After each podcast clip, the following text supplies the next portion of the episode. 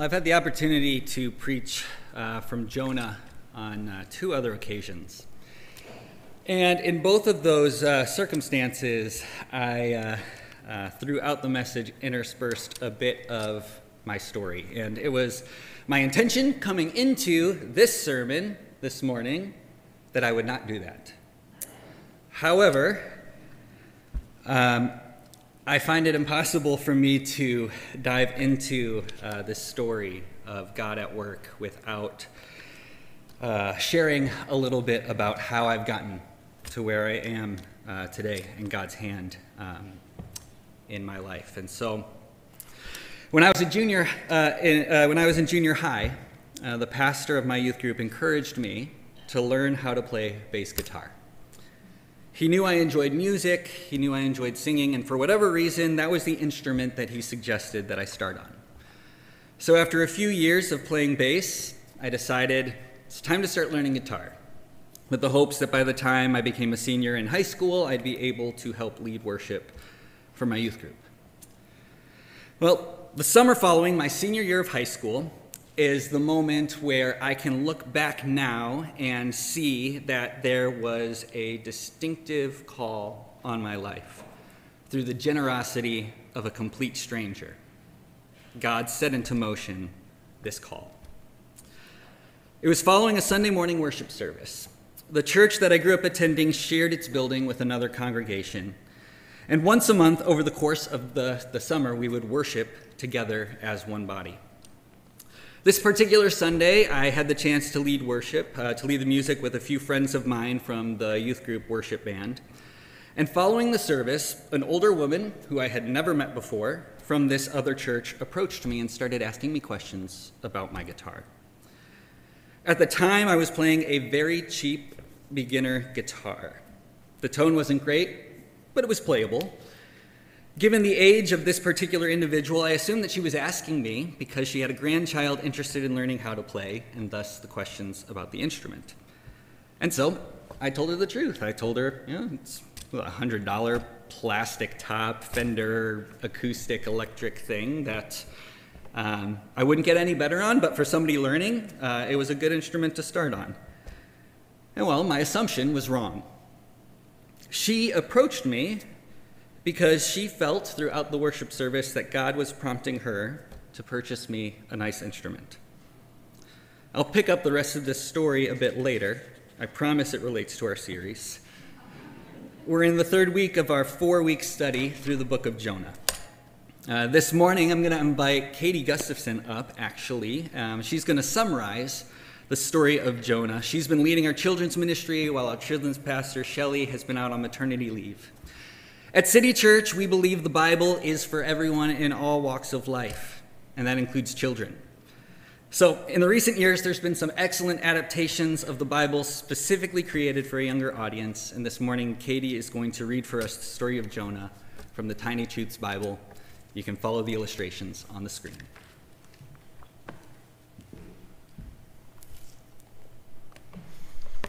Tiny Truths calls this the story of Jonah and the big fish. In a big city called Nineveh lived the worst enemies of God's people. Jonah, said God, go to Nineveh and tell everyone to stop all the bad things that they're doing. Tell them to say they're sorry and to choose love instead. But Jonah did not want to go. These people were his enemies. How on earth could God love them?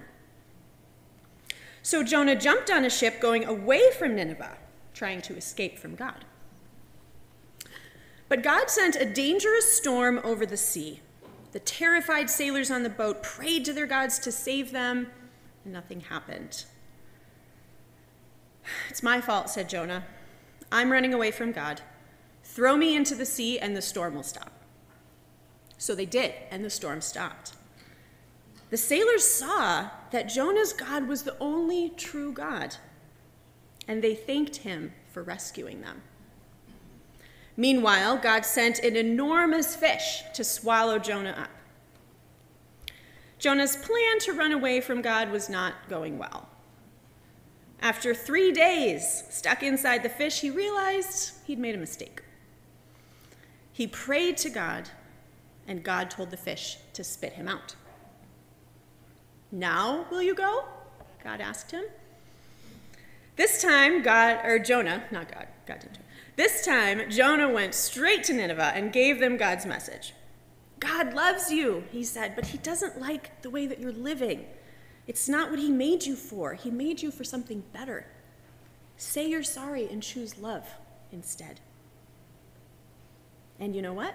The people listened. Even the king listened and was sorry. He took off his royal clothes and put on a dirty, itchy sack instead. And then he announced to his people everyone in Nineveh must say sorry to God. We must love him and change our lives. Jonah was shocked. The worst enemies of God's people had said they were sorry and changed their ways. What an amazing, happy ending. But Jonah didn't think so. He was angry. He couldn't understand why God loved these people. He didn't want to share God's love with other tribes. But God's love is bigger than that. His love is for everyone, even enemies.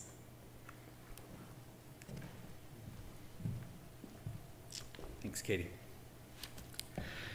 So, the harrowing ordeal for Jonah, being within the belly of the great fish for three days, had finally ended. He found himself alive, standing on dry ground.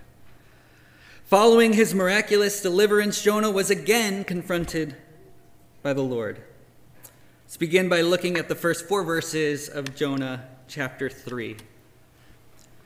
Then the word of the Lord came to Jonah a second time Go to the great city of Nineveh and proclaim to it the message I give you. Jonah obeyed the word of the Lord and went to Nineveh. Now, Nineveh was a very large city. It took about three days to go through it. Jonah began by going a day's journey into the city, proclaiming, 40 more days and Nineveh will be overthrown. The, the children's story made Jonah's message sound so much more pleasant than that. There's a number of things we do in life uh, that we only have one chance to get right. This is a pretty trivial example, um, but one of my college roommates had the chance to kick a field goal at halftime at one of our football games. Make it, and he, won, he would win $1,000. Miss it, he goes home empty handed. He had one chance, he missed it, and that was that. When I was in seminary, one of my professors would give us a 10 question quiz every single week. Class would begin, we would take out a sheet of paper, we would number it 1 through 10. The question would be asked verbally, question, followed by five seconds to answer, and then on to the next question. No repeats. Miss the question? Too bad. Thankfully, God doesn't require that we always get things right the first time, or even the second time.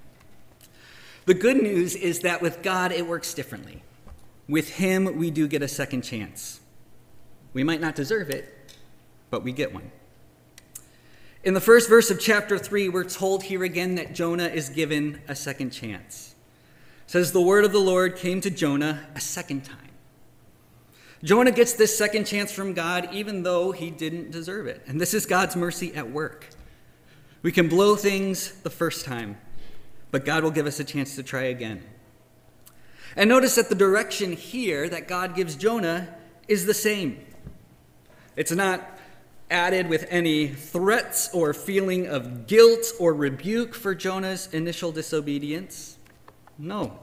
In his radical mercy, he said, Go to Nineveh. So the first time God said go, Jonah said no. And God could have given up on him. Some may even say that God should have given up on Jonah, but he didn't. He was merciful. And one of the things that we see throughout this book is God's mercy is greater than our sin, and that there are simply some things that our sin cannot change. We make the mistake of thinking that once we have messed up, we can never get back on track, that God cannot use us again. But if you've been running from God and you're ready to come back, God is willing to pick up where you've left off. God's mercy is greater than your sin. He will bring you back to the place where He wants you to be, and He will forgive you, period. So, despite Jonah's initial uh, fleeing and failure to follow where God was calling him, we see in our text for today that God's plans, God's power, and God's promise are unchanging. First, God's plan. Verses 1 and 2 then the, Lord, then the word of the Lord came to Jonah a second time Go to the great city of Nineveh and proclaim to it the message I give you. God tells him the exact same thing that he told him in Jonah chapter 1 Go to Nineveh and give them the message that I give to you. Jonah's initial disobedience didn't change God's plan for his life. Nineveh still needed to hear the word of God, and Jonah was still the man that God chose for this job. And once Jonah got his heart right, God was ready to put him back into action.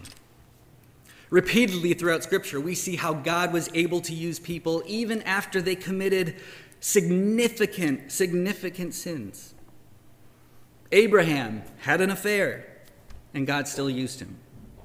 King David committed adultery and murder, and God used him. You may try to run away from God at some point in your life, but once you stop running, God's plan for your life goes back into effect. And that's not to say that there aren't consequences for our sin. It just is to say that God's plan involves repentant sinners. So, picking back up a bit where I left off in terms of how I ended up in pastoral ministry.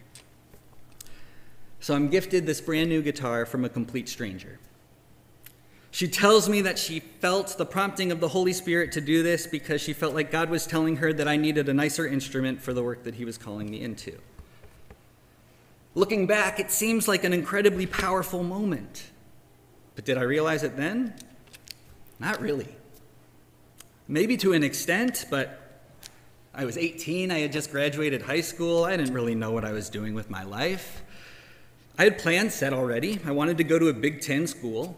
I was enrolled at Indiana University. I enjoyed music, sure, but did that mean I was going to go and drop everything and complicate my college plans right before I was about to leave? I didn't. Now, I wouldn't say that I was knowingly or purposefully running away from God's call on my life, but I can definitely say that there were moments on the net, over the course of the next few years that I really couldn't shake the feeling that following college, I needed to more seriously consider theological education and mentorship in the area of church music. Fast forward to my junior year of college, and uh, I, I studied theater, secondary education, and in my stage lighting course, I meet who at the time I'm convinced is the only other Christian in the theater program at Indiana. We quickly became good friends. It wasn't long before we started dating. Uh, she was a senior, so a year ahead of me, graduating in May with dreams of pursuing an acting career in Los Angeles. The relationship was still pretty new, and I think it was out of a fear of losing that relationship that uh, I decided to propose. We set a wedding date for the following summer, right after I would have graduated, and the plan was to move to Los Angeles where she could pursue an acting career while I find a teaching job that could allow us to live out there and uh, support her. By the time that we're engaged, it's clear to everybody, except for me, that this is an unhealthy relationship. I was being isolated from my friends, I was being isolated from my family. It was an emotionally abusive relationship, and it wasn't long before I was miserable. But here's the thing I was stubborn, I was loyal, and I felt stuck.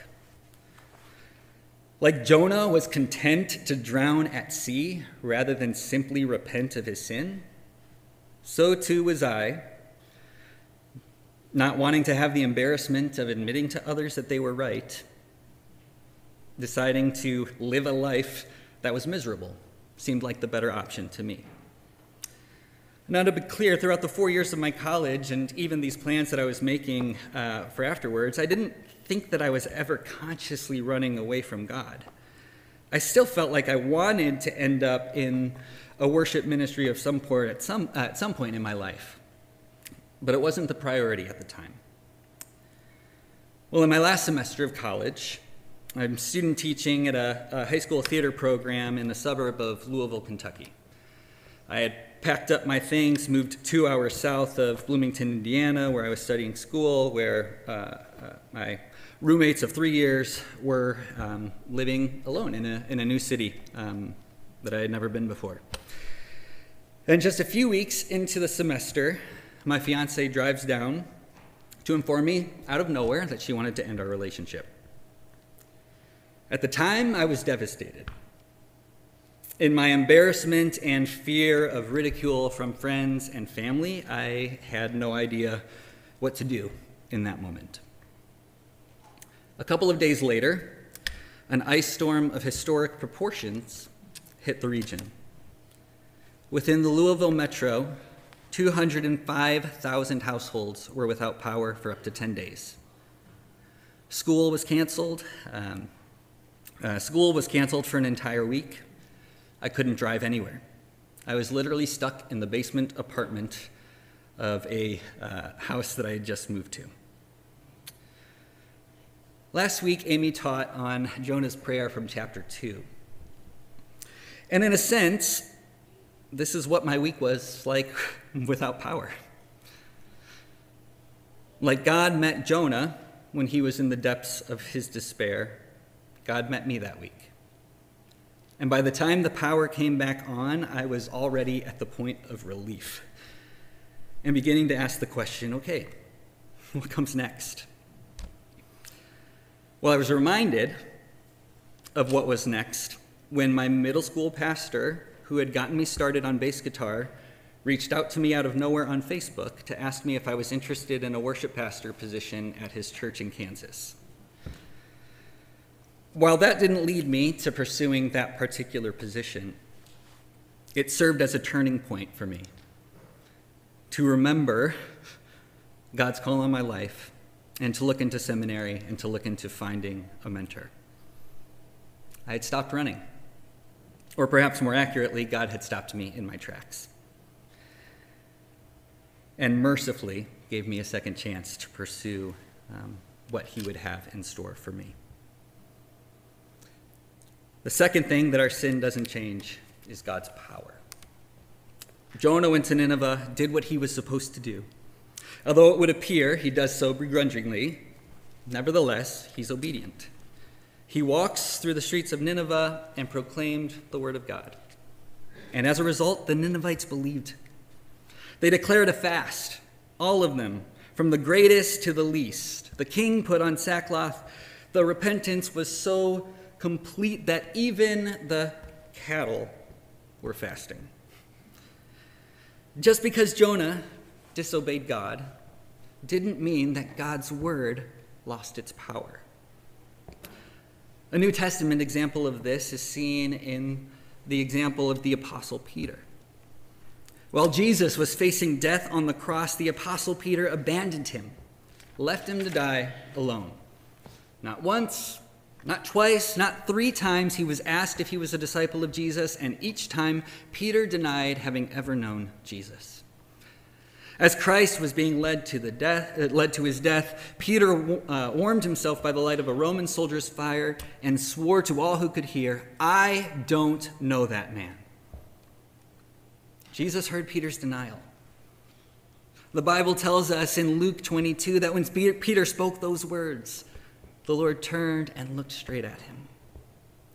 And yet, even after Peter denied Christ, he experienced the power of God in his life and in a dramatic way.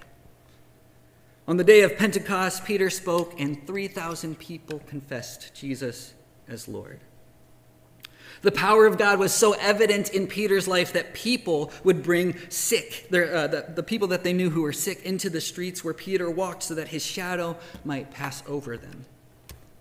Peter's sin didn't change God's power. It was the same with Jonah, and it's the same with you.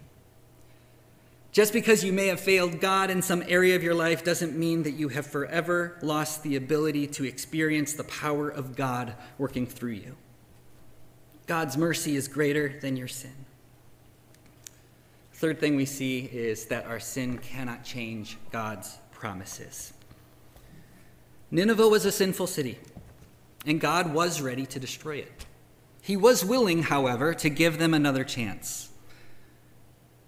We're told in verses 5 through 10. The Ninevites believed God. A fast was proclaimed, and all of them, from the greatest to the least, put on sackcloth. When Jonah's warning reached the king of Nineveh, he rose from his throne, took off his royal robes, covered himself with sackcloth, and sat down in the dust. This is the proclamation he issued in Nineveh. By the decree of the king and his nobles, do not let people or animals, herds or flocks taste anything. Do not let them eat or drink, but let people and animals be covered with sackcloth. Let everyone call urgently on God. Let them give up their evil ways and their violence. Who knows? God may yet relent and with compassion turn from his fierce anger so that we will not perish. When God saw what they did and how they turned from their evil ways, he relented and did not bring on them the destruction he had threatened.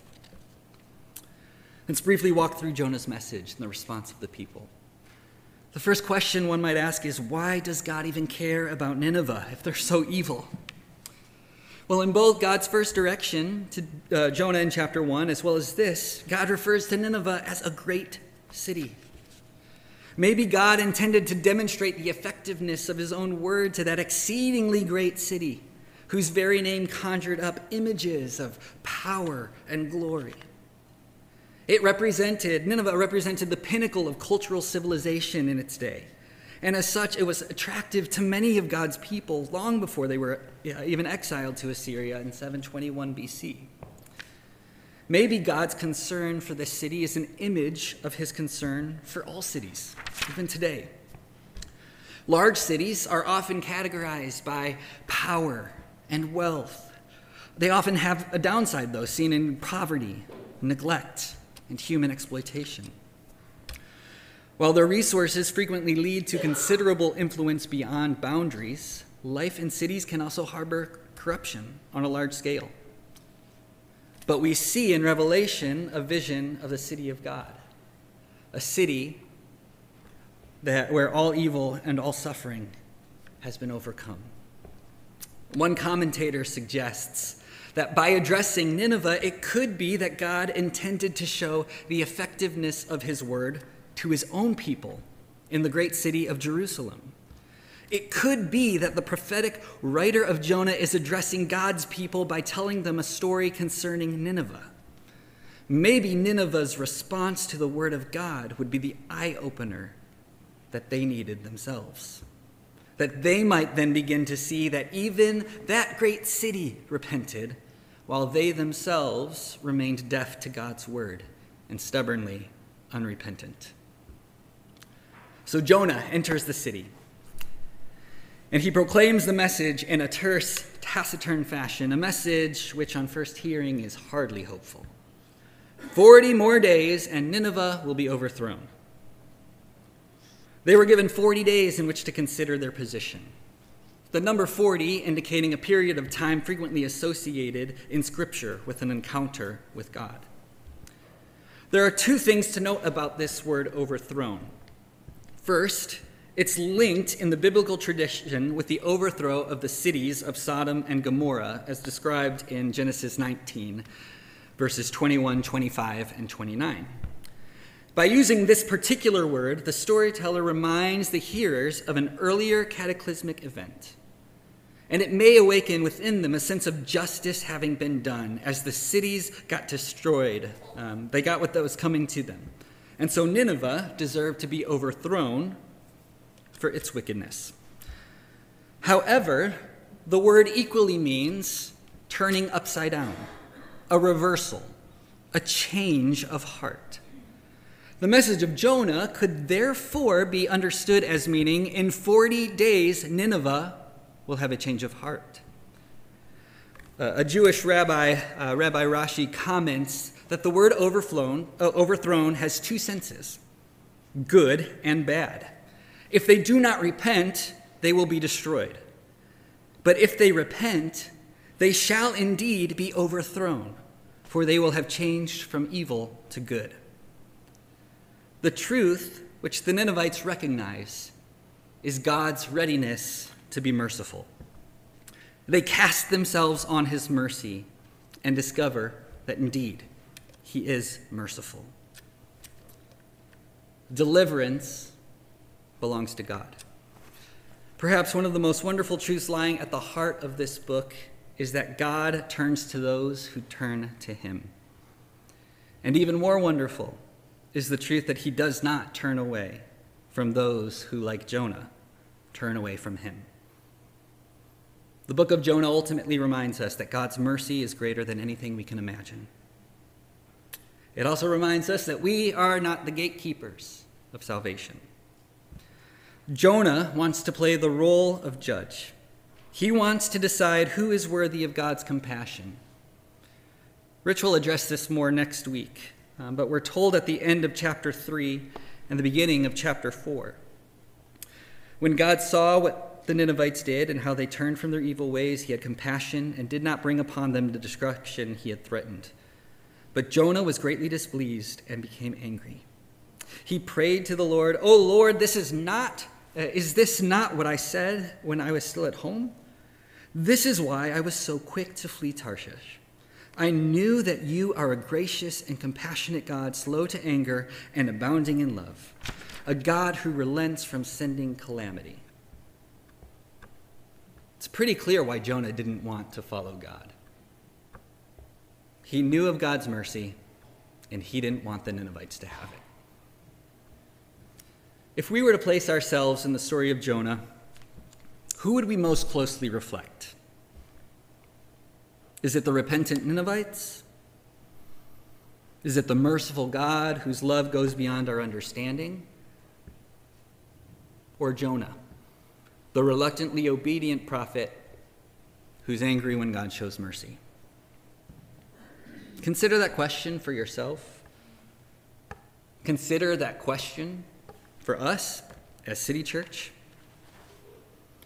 Consider that question about the American church. Consider that question about the global church. In spite of Jonah's sin, God's promise remains the same. If you repent, you'll be forgiven.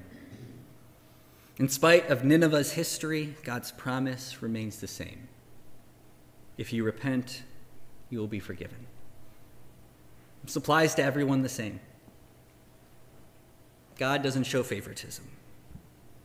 There might be times in your life where you're beaten down by your own failures and you think, I don't deserve to be forgiven.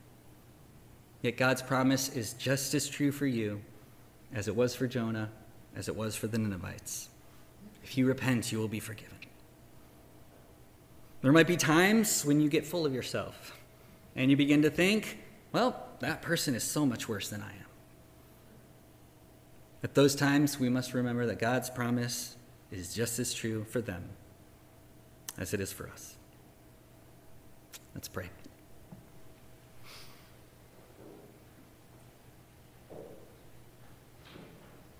Almighty God, we thank you that you are a God that does not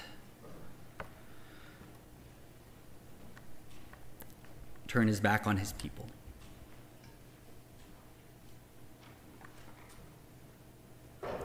We thank you for uh, the example of your extravagant love and mercy that we see in this book.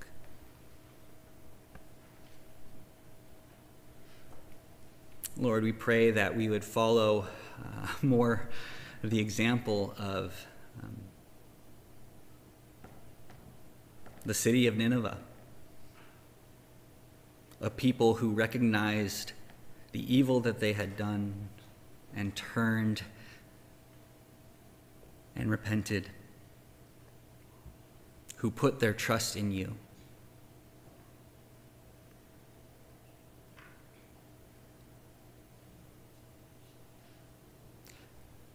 May you take away any feelings of self righteousness, the character of uh, characteristics of, of Jonah that remain um, bitter and exclusive.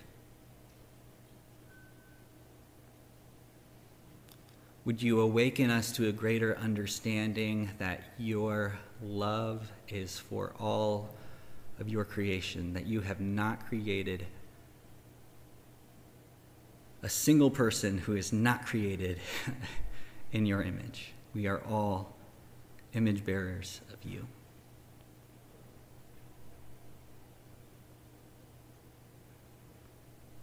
And so, Lord, would you remind us of that with each day?